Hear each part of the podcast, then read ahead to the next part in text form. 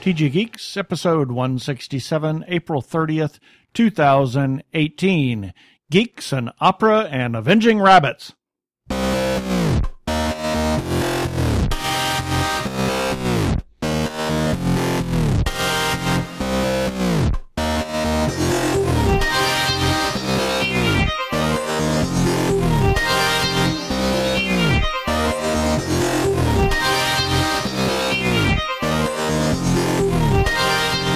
Hello and welcome to another webcast from tggeeks.com where Ben and Keith, the two gay geeks, talk about all aspects of geekdom and nerdery. Sci-fi, comics, film, horror, genre, you name it, we talk about it, including opera. I'm Keith Lane. We're coming to you from TG Squared Studios in lovely Phoenix, Arizona, and that's all I'm going to say. Okay, and I'm Ben Raggington, also coming to you from with still very very shaky legs after last Tuesday's press screening of uh, Infinity War here in Phoenix, Arizona. Yeah, we'll talk about that in the second segment. Spoiler free, spoiler free. So Fine. Not, not to worry, not to worry. So we're gonna we have a But I want to say who everybody dies. Yeah, well, no, not Okay. everybody. Well, okay, I just want to list some of the The people. whole world doesn't die. No, but I want to list all the people that did. Oh well. Anyway, so um, we'll uh, got an interesting interview for you here now. So let's get to it.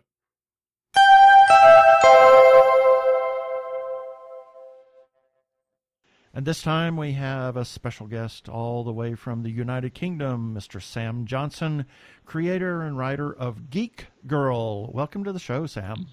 Hi, thanks for having me. Yeah, so tell us who is Sam Johnson and what is it that you do? You, uh, we said comic book uh, writer, creator, writer of Geek Girl. So tell us, tell us who you are and tell us about Geek Girl. Uh, yeah, well, yeah, I'm I'm I'm Sam. I'm originally from London. Uh, I've moved to Sheffield in in the north of England and lived here for many years now. Uh, yeah, I write comics. Uh, the Almighties is one of my books, uh, co-created with Mike Gagno, which is like a superhero parodying type thing. Uh, Geek Girl is is uh, probably my most well-known one. Uh, Geek Girl is Ruby Kaye, a hot popular college chick who uh, is used to getting what she wants. And when her and her friend Stacy over here, the resident college brainiac Trevor Goldstein, talking about these super tech glasses he's invented that give the wearer flight and strength powers, uh, everybody's drunk and she decides she wants them and, and gets them more drunk and beats him in a game of strip poker. Uh, so she's landed these glasses. Uh, now she's not a type of person who would necessarily think, "Oh, this uh, this means I'm a superhero." Her first instance of using her powers it just involves klutziness and knocking drinks over her too cool for school clique and alienating them, with the exception of Summer, her her best friend who is into superheroes and comics and drives her to use them in the way that we as comic readers will be familiar with. Well, that sounds interesting. I I love the fact that she won it during a game of strip poker. There, there's a certain irony to this, I think. Yeah, yeah. Well, this this is something that that uh, kind of comes back because the thing is that she changes uh, i at the beginning of the first miniseries. Uh, she's you know she's kind of an it girl, uh, fairly self-involved, uh, not used to doing things to help other people, and uh, there's a development, there's a character arc in that first miniseries, and when we come to the new one, uh, things are going to be a little different. Interesting. So I, I thought it was kind of interesting that she has these glasses that are the, the things that give her the superpower. So it, it's kind of a an inverse of uh, The whole Superman and Clark Kent. Yeah. yeah, absolutely. The the whole thing is because you know uh, you've got you if you if you think of like the original Peter Parker and Clark Kent, these these are the the sort of nerdy, un uncool uh, guys, and then they become these cool superheroes. Whereas she is this cool kid who uh, kind of becomes a bit of a mess when she uh, when she gets these powers, not being used to uh, using them, and and uh, she has to try and uh, get a handle on that, especially as in in the first series, which which we we in the, there's a free comic book day digital comic coming out on free comic book day that uh, kind of recaps and and replays the climax of the first series, which in, entails her taking on this big bad super villainess lightning storm who's trying to kind of take control of the city and is taking out points of authority and taking down superheroes. So it's quite a, a baptism of fire uh, to get her to the point where she, you know, can actually go up against and try and stop this this new badass mysterious villain. Yeah. There's some interesting twists that you're taking here. I mean, t- uh, the, the, whole superhero genre, uh, mixing it you know, with with geek culture. I mean, you've really kind of taken these two things, you merge them together, you turn it on its ear. I, I think this it's a nice fresh take. Where where where the heck did you you know pull that out of your head? I, I, I just the way I came up with Geek Girl was. Um, Image Comics, uh, a studio, Shadowline Studios within Image, we're running Who Wants to Create a Superheroine contest, and I just, I just, you know, literally sort of brainstorm ideas for uh, for superheroes, um, and developed it f- further from there. I came up with three ideas and decided this was one I really wanted to pursue. Um, and yeah, it's you can describe it as kind of Mean Girls meets superheroes and the yeah the mean girls element is is a key part in it with i'm um, like karen carpenter is is like the sort of leader of the uh the cool kids clique who's who's you know got barbed comments for for ruby. And uh plays an important all all of the, these girls play an important role and will continue to do so in the new series where things change because in the first series you know she kind of alienated them acting dorky and so forth uh, they didn't take this whole superhero thing seriously. Thought it was, you know, a fantasy. And then by the end of the mini series, she has she has saved their city from lightning storms. So whereas they distance themselves from the uncool Geek Girl, Geek Girl is now the savior of where they live, Maine. Uh, so they might want to, you know, reassociate with Ruby, seeing as they like to be part of what's popular. So, how many uh, epi- or uh, issues issues is the original series? Uh, well, there was a, an issue zero back in the day, uh, a long time ago, uh, that gets recapped in what is the first four issue mini series that's that's available in in uh, as a collection as well. Geek okay. Girl, uh, Lightning Strikes. Oh, cool. I want to back up a little bit. Uh, I, interesting that you're talking about comic books what what was the genesis for you to wanting to get into this particular industry? I mean, did, did you have, did you show any kind of talent, you know, or proclivity towards towards artistry and storytelling as a child? Uh, yeah, yeah, a, a, little bit. I mean, I, I always wanted to get into writing, and at the the the time uh, where I was sort of deciding exactly what I wanted to do in terms of career, I just got back into comics uh, when I came across uh, Rob Liefeld's stuff on New Mutants introducing Cable and Deadpool. That got me back into comics properly. And at this time, Image Comics again were running uh, talent search contests to, where you could submit like pictures for one shots starring their characters. So that got me into it, and, uh, and uh, it sort of you know as, as a sort of starting point. And then Wizard Comics magazine uh, ran one of those as well that I came joint second in. So this this got me hooked, and this is like, yeah, I'm I'm gonna write comics. This is what I'm doing. hmm So, uh, when you uh, uh, do you do the the artwork as well? Because I know that mo- most comic book um, creators they either write or they draw. They don't necessarily do both. What exact role do you have in, in doing this, or, or are you really the master of all trades in this? Oh no no no! I'm I'm the writer. Uh, I mean, you only have to look at my handwriting to see how terrible I would be as an artist. Mm. So the art is is Carlos Granda, uh, who's who's a, a, fantastic artist. He uh, it, it, took a long time to find the right artist because Geek Girl Zero uh, was done by a girl Sally who who was just doing it as a sort of experiment. It's not her usual kind of thing. She does more manga slice of life stuff, but the zero issue worked because it was just sort of centered in, in Ruby's college world, and it was, you know, about you know college girls and everyone looking distinctive from each other, and it, it, worked in that context. But when we went into you know she's a proper superhero now, we needed a more widescreen uh, thing, and uh, yeah, it took a long time to find the right eyes in, in Carlos, uh, and he is he is the man for the job, and the artist Chen Zhao is excellent as well, as is uh, the the letterer.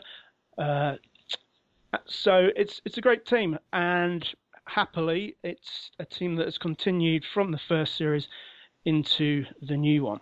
Well, I love consistency, and I'm looking at some of uh, the artwork right now, and uh, I've got to admit, I'm really impressed with the quality of it. Yeah. I mean, that that's worthy of something that you might see in a Marvel or a DC uh, line. Yeah, I mean, I, I could see. Uh, yeah, I, I mean, I, I, I'm, I am proud of it, and I'm proud that it, you know, it stands up against the likes of those because you know, I'm, I'm a, I'm a, I'm a Marvel fan. Um, yeah, I mean, Carlos, uh, you know, he, he, he, nails it, and again, as I mentioned with with Sally, uh, while it's important, obviously, that he can, you know, draw superhero action and so forth. Once again, as as with Sally, there's a lot of female characters in this, and you don't have to think about who's who. You know, they all look clearly distinctive from each other, and he brings individual body language to them. So you know, he's he's he's the man for the job. Well, that's that's really cool. So tell us where you can you can be found as far as the the you have a trade issue out, or are the individual available of the issues? Well, if you go to uh, geekgirlcomics.com, that links to just about everything. There was like limited variants uh, of the first mini-series. You can still get those there. One of one one of them is really cool by um, John Royle, who took over from J. Scott Campbell on Danger Girl, uh, and it also links to buying the the collection at uh, Amazon. So uh, yeah, geekgirlcomics.com. You can you can find what you want. Geek Girl Zero is uh, out of print. Um, we had a good run with that. I mean, that was, that was some years ago we put that out, and we had three printings of it. But uh, the only remaining copies of that are, are, available from me. So anyone that uh, wants that one would, would need to contact me directly. Uh, and you can find me on Facebook if you've got friends that are into comics. It's not unlikely we've got mutual friends. Uh, uh if if that isn't the case, again, geekgirlcomics.com will links to the Geek Girl Facebook group, which I'm obviously quite uh, prominent in. That's cool. So, how long have you been at this? Yeah. Um, I've been at this a, a long time. It took me some. Oh, come on! You look like you're 12 in your photo. yeah. Uh, well, that photo isn't that up to date, to be fair. Uh, but I do, I do look younger than I am. Uh, but yeah, I mean, it's I I've been getting published for a good few years now, uh, which was really facilitated a lot by the internet and being able to do things that you couldn't before. Back in the day, it was just a case of going to cons and sending stuff off to publishers. And it's really the, the contacts I've made online that have got me into things properly and you know and, and one thing leading to another so yeah, I mean, Geek Girl Zero came out in 2009, wow. so it was around about that sort of time where I, where I started getting published. And Markosia are the publisher for um, the the mini series, and and what was good about the deal with them was they were they believed it enough that they were they were committed to to do a second series before we even knew how the, the first one would go down, which is was really important to me because it's you know it's something I'm invested in um, that I love, and uh, you know I have long-term plans for. Like the intention, I, I spend a lot of time building up the audience for it, um, and the intention is to have after we've done the second mini series, at some point the audience be big enough that we can justify the third series being an ongoing. Have you thought about doing any kind of like expansion of, of this little universe? You know, uh, creating new characters. You know, next thing you know, you know, cr- creating your own uh, geek universe for the comic books. Uh, have, have, have, is that something that you've considered uh, at any point?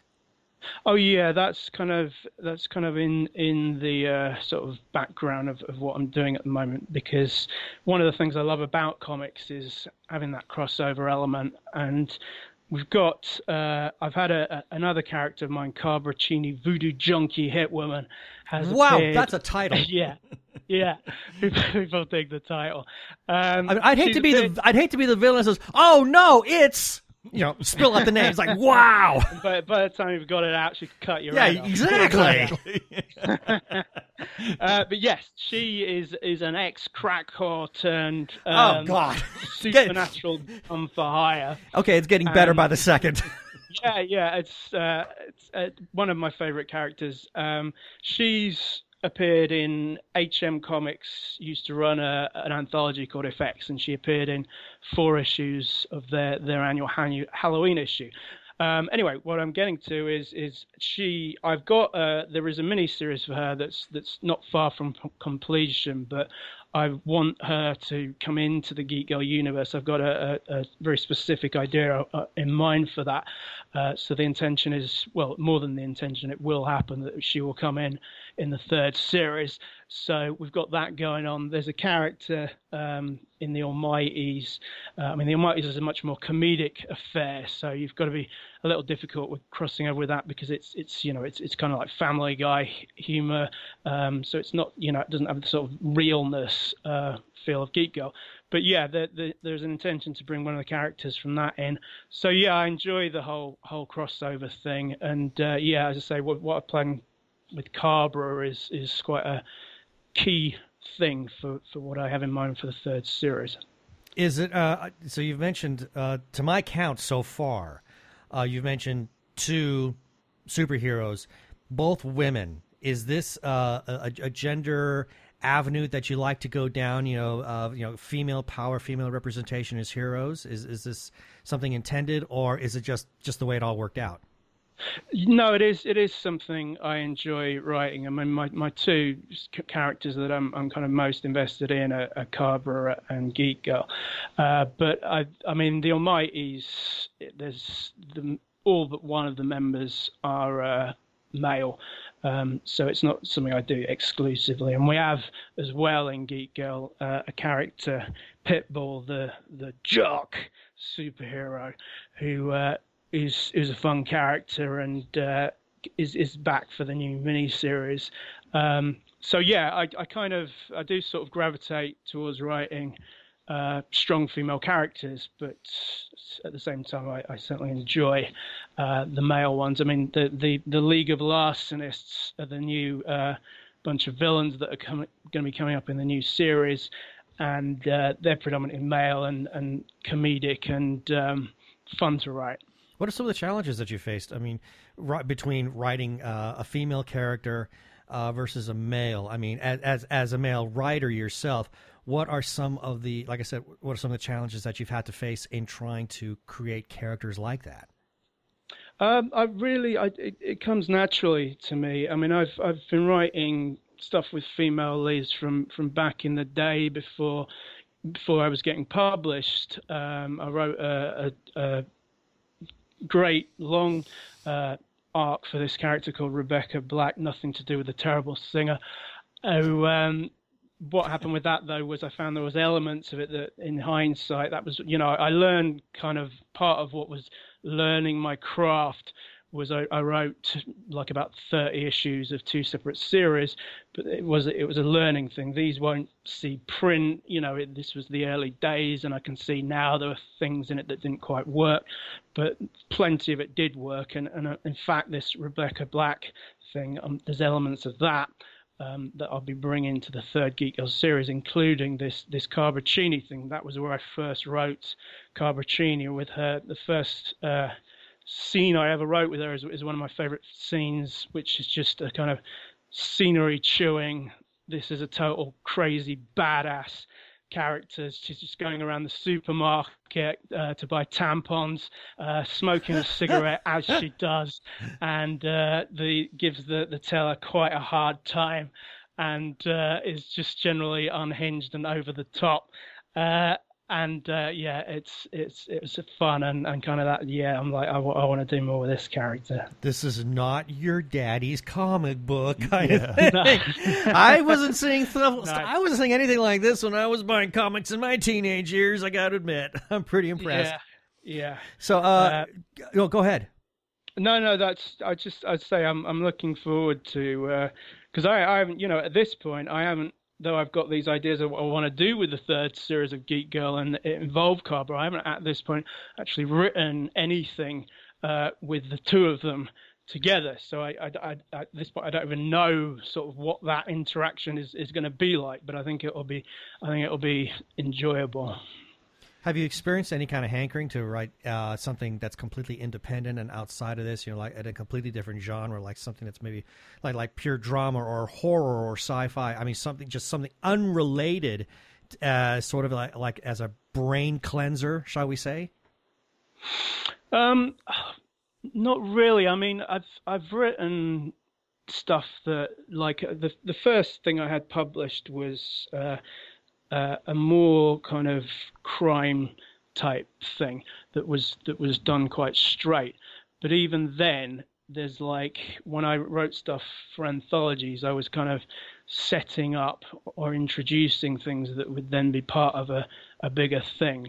For example, the, the, the Gold Town uh, is the one I'm referring to, and in that there's a connection between that and uh, Mr. Mashup, who's one of the Geek Girl villains, who uh, is is this twisted uh, bastard love child of a uh, a goddess and a demon who can tap into people's minds and he's got this vessel inside of him. He can transform into a clone of them transfer his consciousness into that and this he, he can sort of shed his skin and come out in the form of this vessel. So to to any to the layman he is now this person and and what he does is in the case of ruby he taps into the minds of people uh, and finds who they most hate uh, and then torments them. So in the case of Ruby, as happens in the first series with Mr. Mashup, it's it's Karen Carpenter, and so he, in Ruby's eyes, is Karen Carpenter when they're interacting, and he goes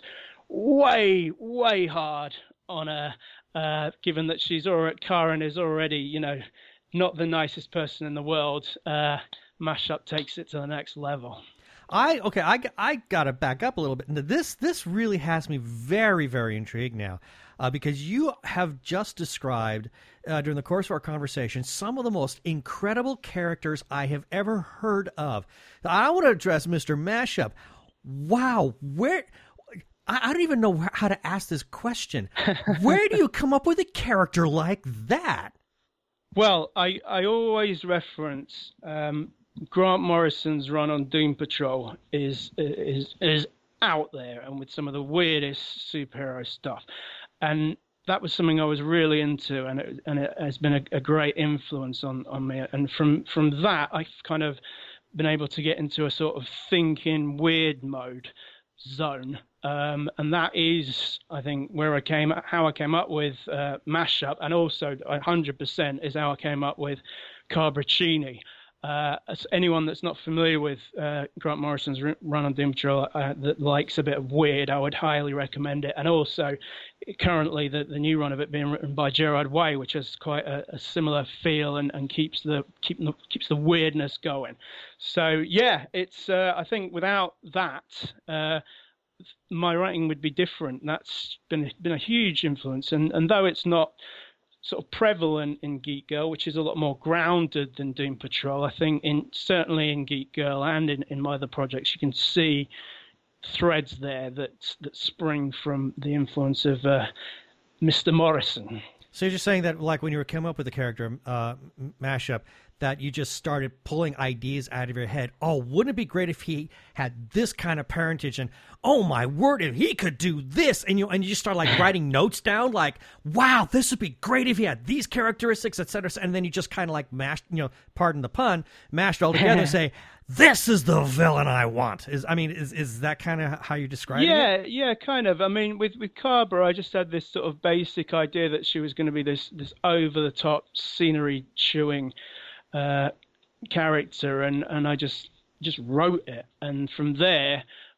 I, I had this this singular scene that kind of I, I really liked, and from there I built her, her backstory and and how she actually became this this sort of deranged uh, lady.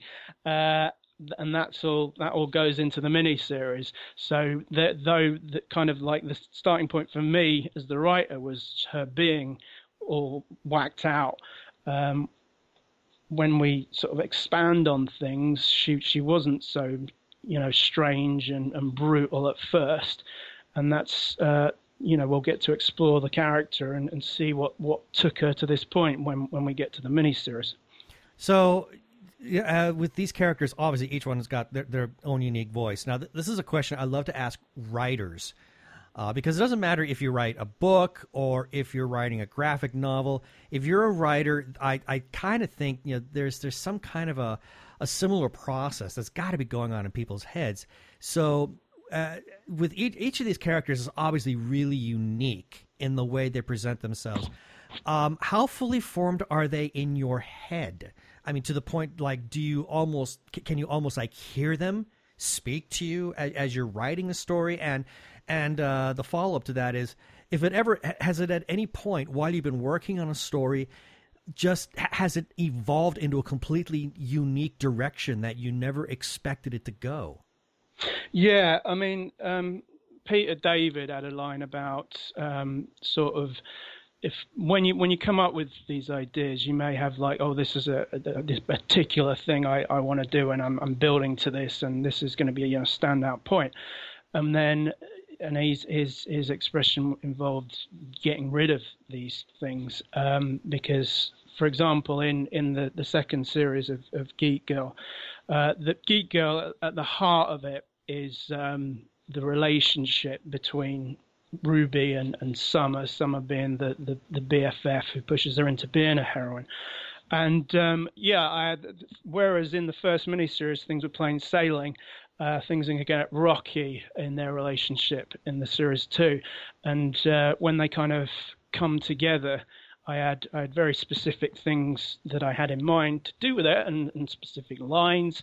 But then when, when you're writing it and you're writing these, you know, people in inverted commas, then their actions kind of, you know, you, it, it can go another way. Because um, it is just an idea until you actually, you know, start tapping it out. And then, um, yeah, and, and the, the plans I originally had for the second Geek Girl miniseries are what we now have are very, very different. Um, and one of the things that I enjoy about it um, and and that I got worked in the first series is that it's it's unpredictable, and with with the free comic book day uh, digital comic, there's a a big reveal at the end of that because where we stand going into that is at the end of the first miniseries, Geek Girl versus Lightning Storm. They kind of took each other out, and Geek Girl got electrocuted.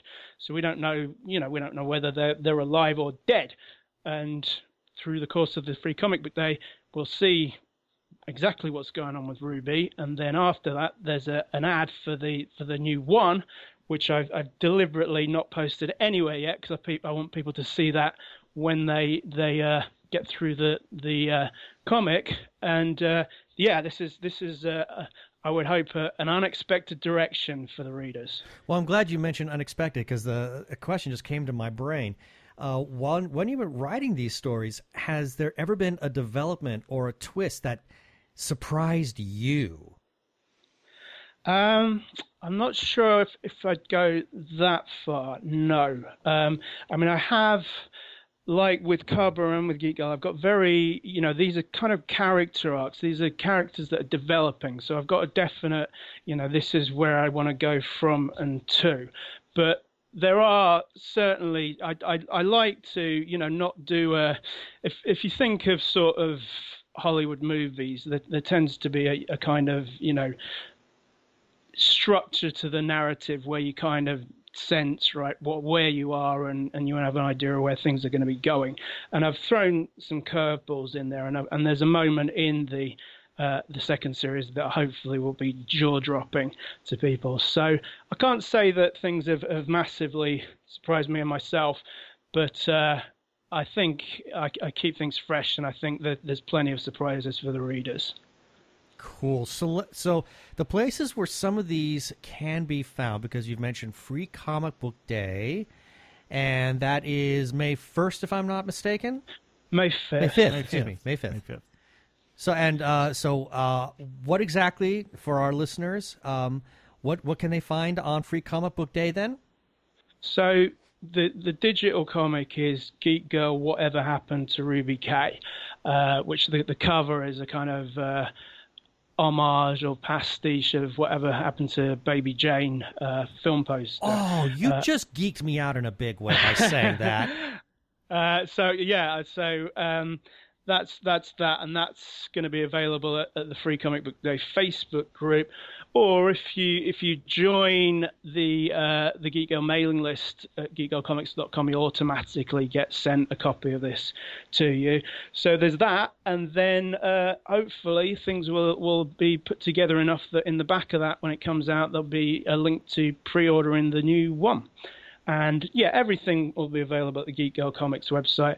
Um, I, I, don't know if this will still be the case when this, this show goes out, but currently, uh, what, while it's available at, Comixology, they're currently doing the whole first miniseries at half price as part of a a, a thing that the the uh, the publisher Markosia are running, where they, they, they, they sometimes do these things where they just basically put all their books out uh, half price for a short amount of time. So as I say, I, I don't know when that ends, but certainly worth uh, checking out on Comixology and seeing if uh, you can get in at, uh, at half price. And that, there was a jump on issue, issue three, um, that recaps previous issues, and that's uh, because that was specially priced for that reason. That's you can get that for ninety nine cents if if this offer's still on. But if not, it's only one ninety nine, so that that won't break the bank. Yeah. Far out. I, and I got to admit, you just earned some serious cred, some serious geek cred by referencing whatever happened to Baby Jane. A young yeah. lad like you knowing that movie, I'm impressed. I'm not. I'm not. I'm not so young as to, don't don't don't worry about that that picture. Uh, but, but, no. Seriously, I'm looking uh, at a uh, teenager. It's a great picture. It's a good picture. No, no. It's a really good uh, picture. But I'm looking. I'm looking at a child. I mean, Keith and I are. Yeah. We're, we're in our. I'm 56. You know, Keith. Keith is a tiny bit older than me. Uh, so uh, yeah, I mean, I grew up with that movie, but for someone as youthful as you, I'm, I've got to admit, I'm terribly impressed that you're familiar with that film. Yeah, yeah well, I the the thing that kind of uh, brought it mostly uh, to my attention was uh, I don't know if you're aware of Shakespears Sister. I don't know if they had much of a presence in America. Uh, you, do you know Bananarama? Oh yes, I know Bananarama. So uh, Siobhan uh, Fahey out of Bananarama formed a, a, a quite uh, edgy or alternative, whatever term you want to use, group. Really? And their their first, I think it was their first single, certainly one of the, the first singles of one of their albums, were the the um, their videos, a big sort of uh, pastiche of, of whatever happened to Baby Jane, uh, which I'd rec- I'd recommend checking out their their stuff. Shakespears Sister, weirdly spelt without an e on the end of Shakespeare. Uh, uh, they're great. They're great. So yeah, that's that's kind of how I'm I'm familiar with that. But uh, it it just it just fits because the whole thing is you know we don't know what's going on with Ruby after um, the end of the first mini series. So whatever happened to Ruby Kaye is, is a good title. And then having had that title, I'm like, oh, that'd be quite cool to sort of play on the you know the Baby Jane thing. So the the, the cover of the miniseries is, is is totally you know as I say a kind of homage uh, to to the movie poster. Yeah. Well, again, I so. think you know, serious geek points on pulling something like that out. yeah. Uh, just to be clear, I, am 44, despite the picture looking. Oh, you're just quote, holy well. moly! You found the fountain yeah, of youth. Yeah, but that is an old. That's an old picture. I mean, I do. I I have up yeah, until yeah, you were 14 when you took been... that photo, huh? they had cameras yeah. back then. No, I'm just joking. but yeah, I, I I'm a big vodka fan, and uh, up until recently, I have regularly been ID'd, and I'm now questioning whether I'm through that phase now because it hasn't happened in the last few months. But I'm still getting ID'd buying vodka up until recently. So, hey, so wow. it does. It's like at my my day job um, when I had to bring in like ID. Um, the the guy was looking at my passport and he saw the um, the date of birth and was seriously questioning it. And I actually because I'd worked there before, he actually spoke to some people that I'd worked with to verify that that I was the age I said I was, because this was a whole you know security thing. Uh, so uh, yes, uh, so yeah, but Well, Don't question it, appreciate it, Exactly. because uh, you're you're you're going to start to. You're, I mean, Keith and I both look pretty good for our age. You will reach that point where you'll be really glad you got that baby face. So don't fret it. You know, I relish know, it while I- you I, can. I always, I mean, I, I, I occasions found it frustrating getting ID'd buying vodka, but now, as I say, it hasn't happened recently. I kind of want it to happen. Uh huh. yeah. Now that it's stopped. So I wanted to. Uh, I just looked at the Geek Girl uh, comic book page on Facebook, and I noticed that you have Barbara Dillon and Hannibal Oh. Taboo and Those are fa- those are names yeah. we know. some people that Right, uh, yeah. we've talked to regularly. Barbara and Bryant are really fabulous people at Fanbase Press, and Yes, yes, they, Hannib- they've been yeah. uh, they've been a good uh, good support of the comic. Uh, Jody Scaife that reviews for them uh, is is really into it and is on is on on the mailing list and Great. has always given it great reviews. So yeah, I've got a, a good connection with them. yeah. Well, while you guys were talking, I, I was doing all the the Facebook and Twitter stuff. So Oh. you're going to go to your Twitter and your Facebook, and they're going to be gonna be blown bombarded. yeah, We have descended upon you. yeah. So So, uh, if anybody wants to learn more about um, you and uh, all all things Geek Girl, um, we, we mentioned that obviously you know there's geekgirls.com, but is there any other kind of social media presence by which people can then go to and and read more about either Geek Girl or you in particular? Yeah, I mean, Geek Girl Facebook group is, is a really good one, and you you should be seeing uh, previews from the new series ahead of its release on there. Uh, my my Twitter handle is is the Sam Johnson D A Sam Johnson. There's also a, a Ruby Kaye Twitter, which is uh, Ruby underscore K. There's an E on the of K, and then underscore again. Um, any any problems finding anything, as I say, if you go to geekgirlcomics.com, that that links to the Facebook group, and I'm I'm prominent on there, so you shouldn't have to do too much stalking to track me down. Yeah, Very so cool. you have the first series that's available, and you've got a free comic book day digital comic coming out for May 5th for free comic book day. So we are looking forward to seeing that. Thanks for being Yeah. on the show this time. No problem. Thank you for having me. Hi, this is Queen Karishma. And you're listening to the two gay geeks.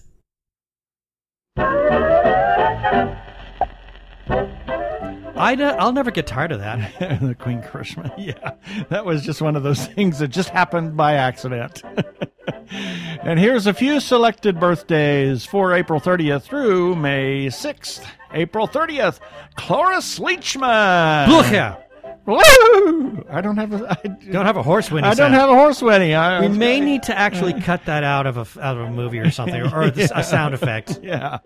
Also, Gal Gadot, Kunal Nayyar, and Johnny Galecki On the same day. on the same day. I think we that. made uh, some comment about that last year. Maybe we and, did. And I only put this next one in here. Lee Francis. I don't know who he is, but on the website that I was uh, that I do birthdays from, yeah. they had Graham Norton's photo on Lee Francis's. Really? Yeah. Oh, It's that's like, weird. Uh, no, I thought. Does he have a different name? I don't think he does. No, he doesn't. it's somebody completely different. Wow. And also on April 30th, Alice B. Toklas, who Oh, I could use some good brownies. Goop Brownies, and Al Lewis, Grandpa. Grandpa, yeah, Grandpa Munster. May 1st, Wes Anderson, Joanna Lumley, and our friend Megan Zier from back in the Slice of Sci Fi days. May 2nd, Engelbert Humperdinck. Humperdinck. Humperdinck. Humperdinck. Humperdinck. Yes. Which It- Humperdinck? The singer. Oh, not the composer. Not the composer. Or the prince. Or the prince, no. Also on May 2nd, David Such- Suchet. Yes. The shade. Suchet. Yeah, I've had uh, something to drink already. And Christine Baranski and Roy Roberts, the Bionic Geek. Happy birthday, Roy. May 3rd, Ann B. Davis. Alice. Alice. And Bing Crosby And Niccolo Machiavelli was born in 1469, and we've been dealing with the mad Machiavelli since We've been then. dealing with him ever since. Yeah. And May 3rd, Steven Weinberg, famed physicist, will uh, that we've seen a number of times in uh, several different things. Uh, he's uh, was University of Texas, I think, or something Oh, like that. okay. I know. I know which one you're talking about. Yeah. And Ron Popeil of the Popeil Pocket Fisherman, among other things. Okay, that's Way- that's reaching. Way back in the 60s. That's reaching. I'm not. I'm not familiar with you him. don't know who Ron Popeil was? Can't say that I do. Oh my God! He had all of these crazy things. My grandparents bought virtually everything he ever sold on TV. Uh, the Popeil Pocket Fisherman was truly was a a uh, a, thing. I am not familiar with They that. actually bought one of those.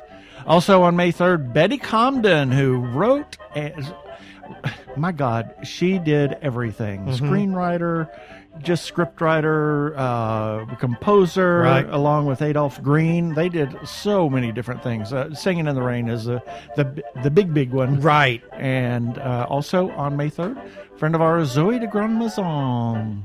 Oh yes, from Morning After. Morning after, yes. May fourth, Roberta Peters. I didn't know she sang. Yes, she's she is a an famed opera. She is an opera singer. yes. uh, long story there.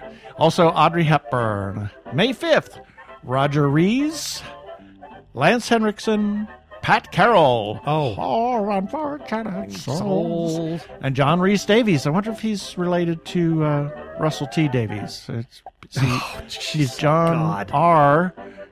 S. Uh, there was another generation, and then T. Davies. No. Uh huh. Okay. Henry Cavill, Michael Palin, James Beard, the who the uh, James Beard, Beard Award, Award. is named after, and my nep- our nephew Andy Hill. May 6th, Orson Welles, Sigmund Freud, Willie Mays, and Mr. Brian Brown, who we probably, neither one of us would have been doing anything like this. It weren't for him. It hadn't been for Brian Brown. Yeah, he was. And Michael Menegay. Yeah, yeah. Between those two. Yep. And that's it for the birthdays this time.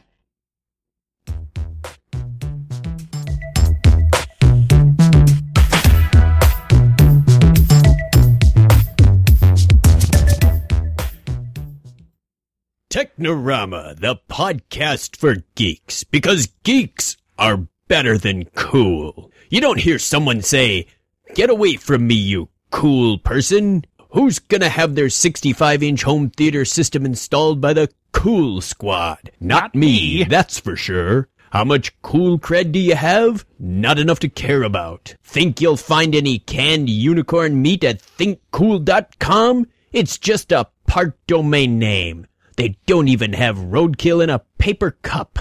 That's why you need to start listening to Technorama, because that's what geeks do. Go to chuckchat.com and listen to Technorama before you turn, cool.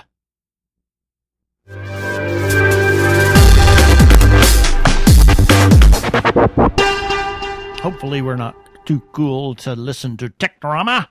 Go to give it a listen to our friends Chuck and Craig over there at Technorama. Find them at chuckchat.com slash Technorama. And now, what is this? What is this noise? I don't know, but it keeps changing in volume.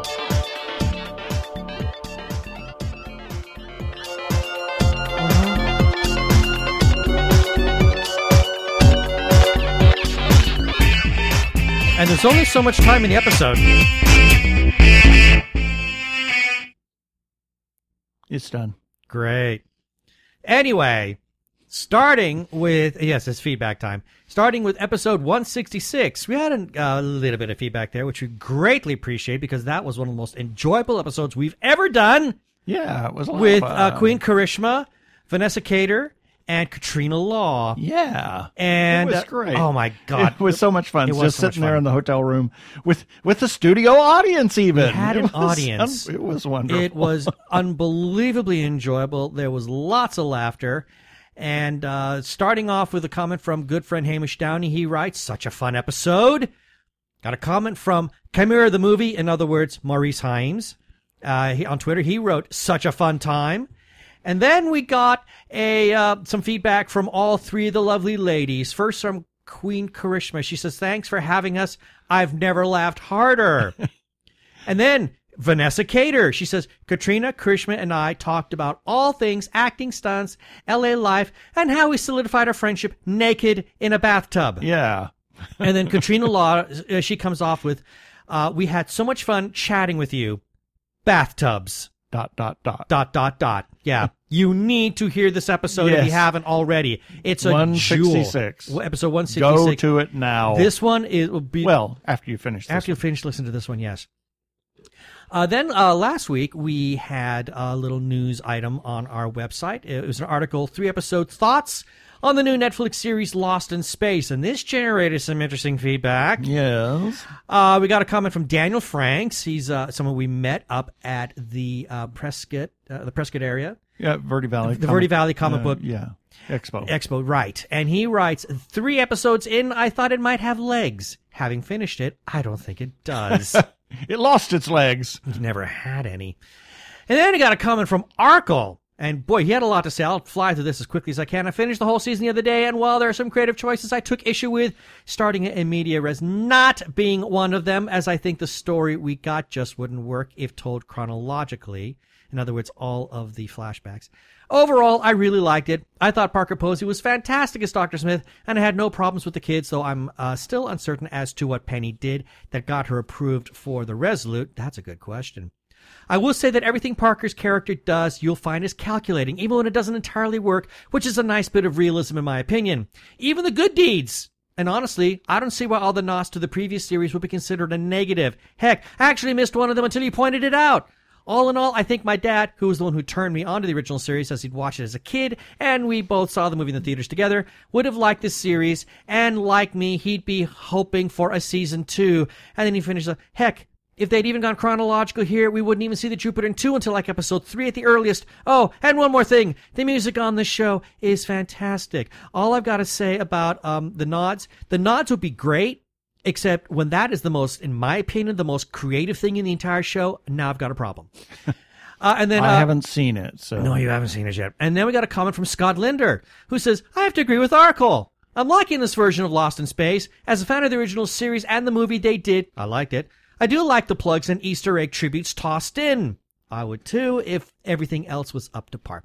I do, uh, the, the one thing I agree with Ben on is that I am not a fan of being thrown into this without being introduced to the characters and given some background.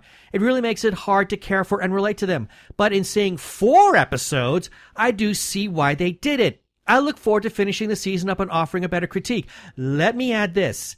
Yes, my comment was, uh, my article was three episode review. I've actually seen five and my opinion did not get any better. Enough said about that, and that is our feedback for this week. We want to hear from you, as we've heard from all of our listeners that so far. And if you have a comment that you want to make about our episodes or about any of the content that we put out on our website at tggeeks.com, you can comment there at the end of each article and the end of every episode. We have a space for your comments. You have to scroll down a little bit, but we welcome your feedback. Oh, we, we Tell us want what- the feedback. We love your feedback, good or bad. We we we can handle it. Tell us what you like about the show, what you don't like, what if you have ideas for content, anything that uh, anything you want to say to us, you can do it. You can do it on the website. You can do it on our YouTube episode. You can do it on Facebook. we on want your Twitter, feedback. We need your feedback. We're dying for your feedback. And you can even call us on our listener feedback line. Yes. And we'll play your comment on air. That's 469 TG Geeks. That's 469 844 3357. And as always, please play nice. You don't need to hear their identification. They're the two gay geeks. They can go about their business. Move along.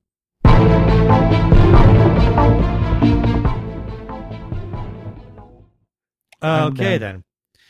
Uh, Since wow. we have limited time, we have as limited you said, time. Yes, there's only. I'm I'm keeping a timer on this, and we've got about 11 minutes. Uh, wow, a number of things to talk about here. First off, we had the enormous pleasure of seeing a workshop of a brand new commissioned opera called The Copper Queen, and we got an article on that on our website. Yeah. We'll, Uh, that'll be in the show notes for this episode. Um, wow. Now, for for our listeners that don't know what a workshop is, it it's uh, this is a newly commissioned work. It was a, a work that was commissioned by Arizona Opera, and uh, kind of started out by the Spark Commissioning Club of Arizona Opera.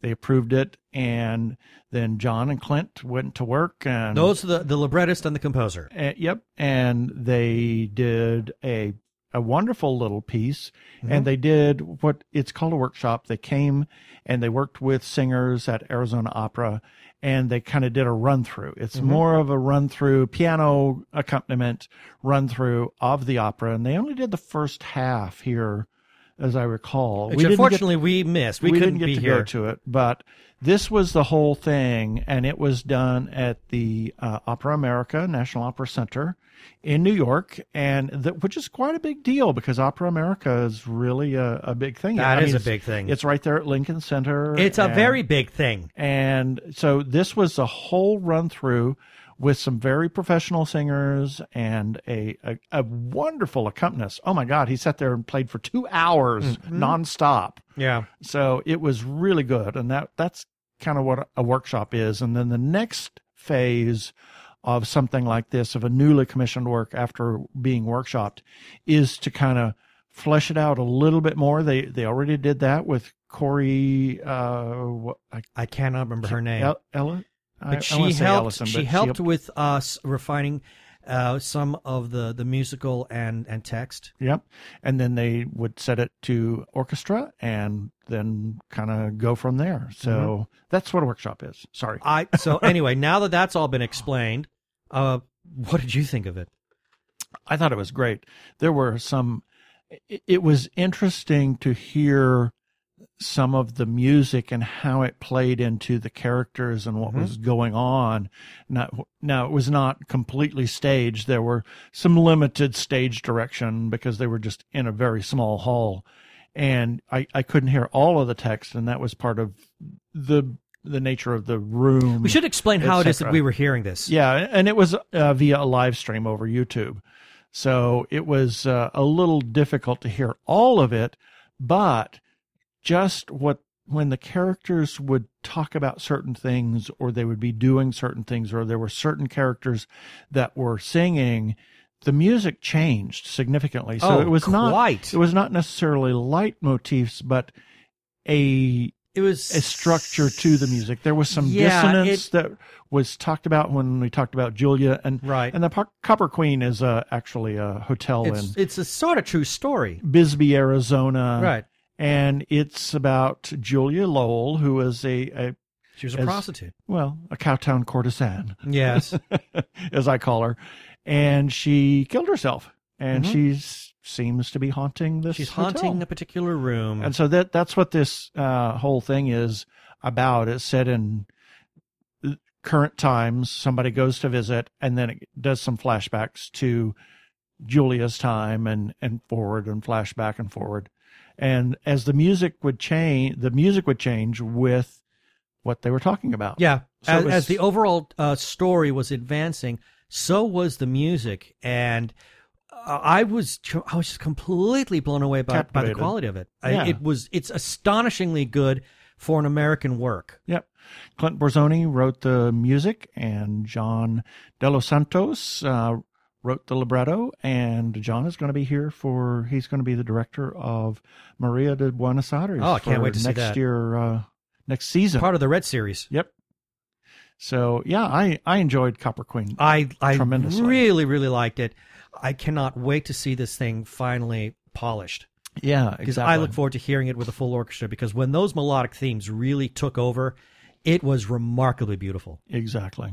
So speaking of beautiful and speaking of opera, Yes, on Saturday we went to see the Met Live in HD production of Cendrillon, Hmm. which was fe- featuring the, uh, as I uh, how did you describe her? on Twitter as the always fabulous Joyce DiDonato, And she liked that. and the min- it wasn't two minutes after I posted that, and we were like two minutes from the the opera starting, the Yeah. curtain, and she liked it, and it's like, oh my gosh, I got liked by Joyce DiDonato. Yeah. Well, the funny thing is, I mean, her character does not act. And she plays Cendrillon, which is like Cinderella. Twenty minutes into the yeah, opera, and she she has quite a while before she actually comes on stage. So, I mean, and I Keith and I have never seen this before. We had no idea. oh my god, it I was mean, just I- the- incredible. the, only Cinderella opera we've seen has been uh, Cenerentola, and in that one, uh, Cinderella is there right at the very beginning. So Yeah. I kind of assumed the same, but no, she doesn't show for like 20 minutes. And right when she finally shows up, I mm, 20 minutes into the performance, I thought, well, no wonder she was on Twitter. She had all this time to kill. exactly, exactly. But yeah, she loved the tweet. It was, and it was great. I Oh, I wept. the, that third what it, I, I guess it was third act Yeah. but when it winds up with this just stunning the love, love, duet. duets. oh my god between, it just had uh, tears in my eyes and and uh, Prince Charmant. It's just holy moly. I Yep. mean, th- there's there's two spectacular love duets, but that second one oh my was just it, it ripped your heart out. yeah just tears, It Tears. it was unbelievably beautiful, and I really think that opera needs to be part of um, the, the the the regular opera literature these yeah days. exactly It is remarkably beautiful. yeah So- Now, yes, the movie that everybody's talking about that we're had- not talking about. we're not talking about because they don't want spoilers because a lot of people have not seen this movie yet. They're waiting. Uh, they're holding out, i don't know and I can't imagine Go why. see it. You you have to see this film. You must see it now. And we're talking Avengers: Infinity War. oh i thought you were talking about something else No, okay not really. just that infinity war Yeah. ah Why do you think I was talking about something else? aha i will give you one spoiler it starts Oh. out with a blank screen Imagine that. I'll give you another one. There's closing credits with some really nice music. yeah and it ends with a blank screen Yeah, there you go of a sort. that's the spoilers There, there's your spoilers for this one. Uh, I do have a non-spoilery review on the website. yes So if people were afraid to actually read it because they thought I was going to spoil it, hey, people, I don't do spoilery reviews, especially of movies that have not that you know when we catch uh, press screenings for. I will never give a spoilery review. Never, ever, ever, ever, ever. It's just not cool.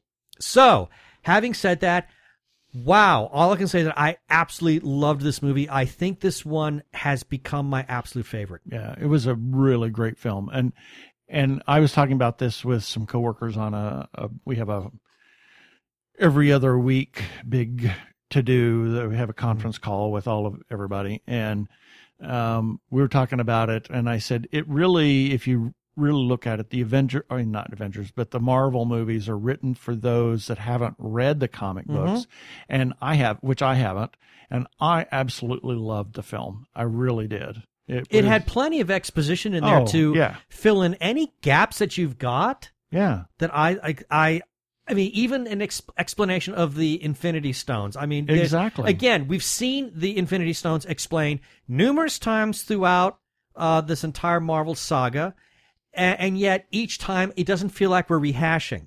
Yep. So that it's very well done there. I was very happy with this film, even though, uh, and I've said this repeatedly, I do not like the story from the comic book. I don't like it. I've got my reasons for not liking it, and yet I walked into this movie and was just blown away. There were two moments where I gave, um, I, I kind of had what I, it's called my fist pump moment Yeah. where my, my literally my hand just went up in the air and cheering at two different times in this film. It was so incredibly well done, and uh, my legs were literally shaking when we walked out of the theater. Yeah. I, I was so overwhelmed by it. I, I I loved it, and I can't wait to see it again. It's a great film.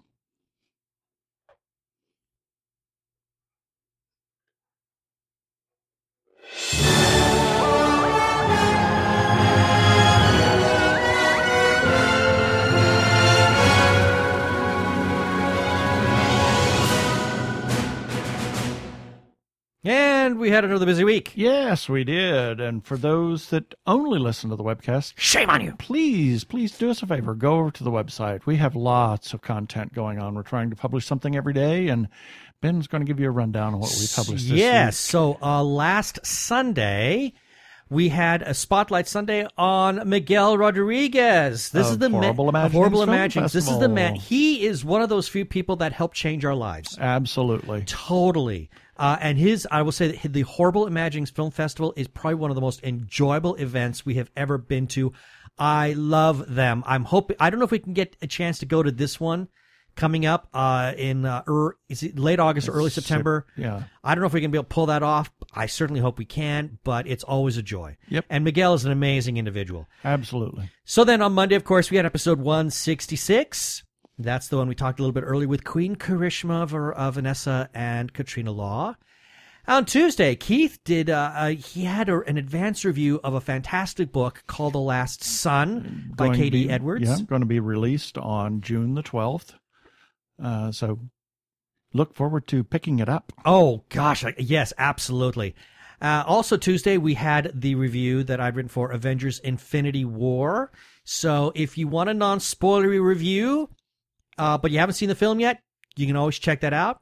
On Wednesday, Jeannie Koch came back with another one of her old classic, newly reviewed films. This time, the 1947 film *The Bachelor and the Bobby Soxer*. On Thursday, there were my three-episode thoughts on the Netflix series *Lost in Space*. Lost in Space. Yeah. On Friday, Hamish returns with another installment of News Sushi. World famous. yes, from uh, morsels of news from Japan and beyond. And also on Friday, uh, contributor Andrea Richoff also had a review for Avengers Infinity War. We also did our little commentary on Copper Queen. Copper Queen has the patina to succeed. And then uh, on Saturday, for our social Saturday, we spotlighted the Blue Ribbon Army, Or bra. or BRA for short. yeah. And that's what we spotlighted and carried in our website for this past week. You can find all of that at tggeeks.com as well as entries on our Facebook page. Please visit and comment. As always, we got uh, a little bit of uh, our, our Little bit of regular this, a little bit follow up items. Yeah, we got uh, calendar. If you got something, let us know. We'll put it on the calendar. We'll be glad to talk about it. Several new books for pre order Beth Cato's Roar of Sky. And this is the third book in the Blood of Earth series. And there's a pre order widget on the right hand side of the page. And The Last Sun by KD Edwards. We got a, a widget over there so that you can pre order that. Please, please pre order with these books. Uh, it means a lot to. It tells the, The- publisher a lot. Exactly. So to keep keep pre-ordering those books. Phoenix Comic Fest takes place Convention Center May 24th through the 27th, 2018. And as always, Arizona Opera has finished its season. However, next season is going to be great. We've Ooh, already talked about a excited. couple of things. There's some really good stuff. Get your tickets at azopera.org. They also have a, a few things going on in the summertime, so check it out. You you might be surprised. Check out the third edition of Podcasting for Dummies, written by Tee Morris and Chuck Tomasi. Go to podcastingfordummies.com. And as everybody knows, we're huge supporters of independent creators, whether it's filmmakers, comic book artists, writers, artists, etc. Mm-hmm. Check them out. Buy their stuff. Support indie creators. yes. Hashtag. Hashtag. But the hashtag comes in the front. Oh, hashtag support indie creators. Yes. All run together. Right. One word. One word. One word. No spaces. No spaces. It's hashtag. Yes.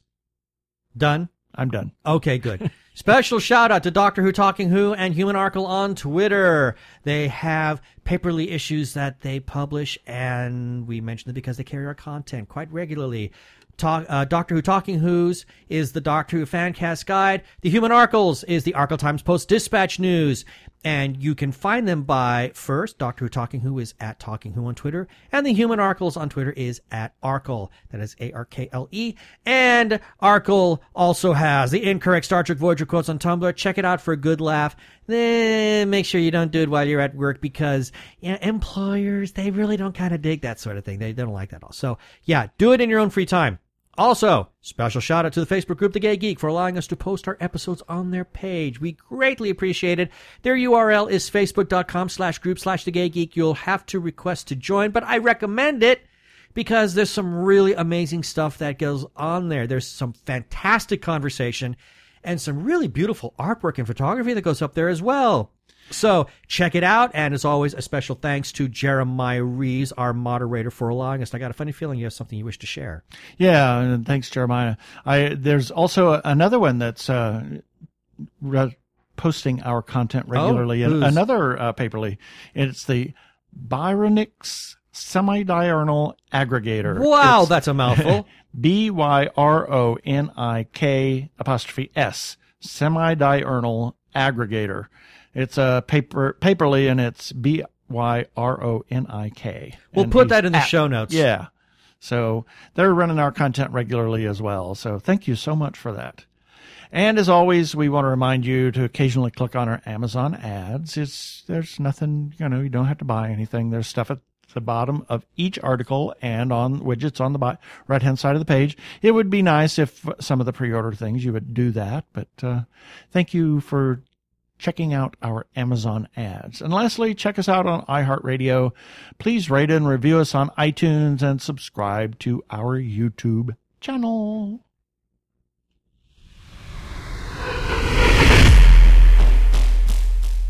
Well, we got a couple of things that we can run next week. I just have Not sure which we, yet. We're not sure which one. We're kind of waiting on some uh, some PR people to let us know whether we should run something uh, sooner rather than later. But uh, we, We will have something. We do have a couple of interviews in the can, so uh, we're ready to go with that.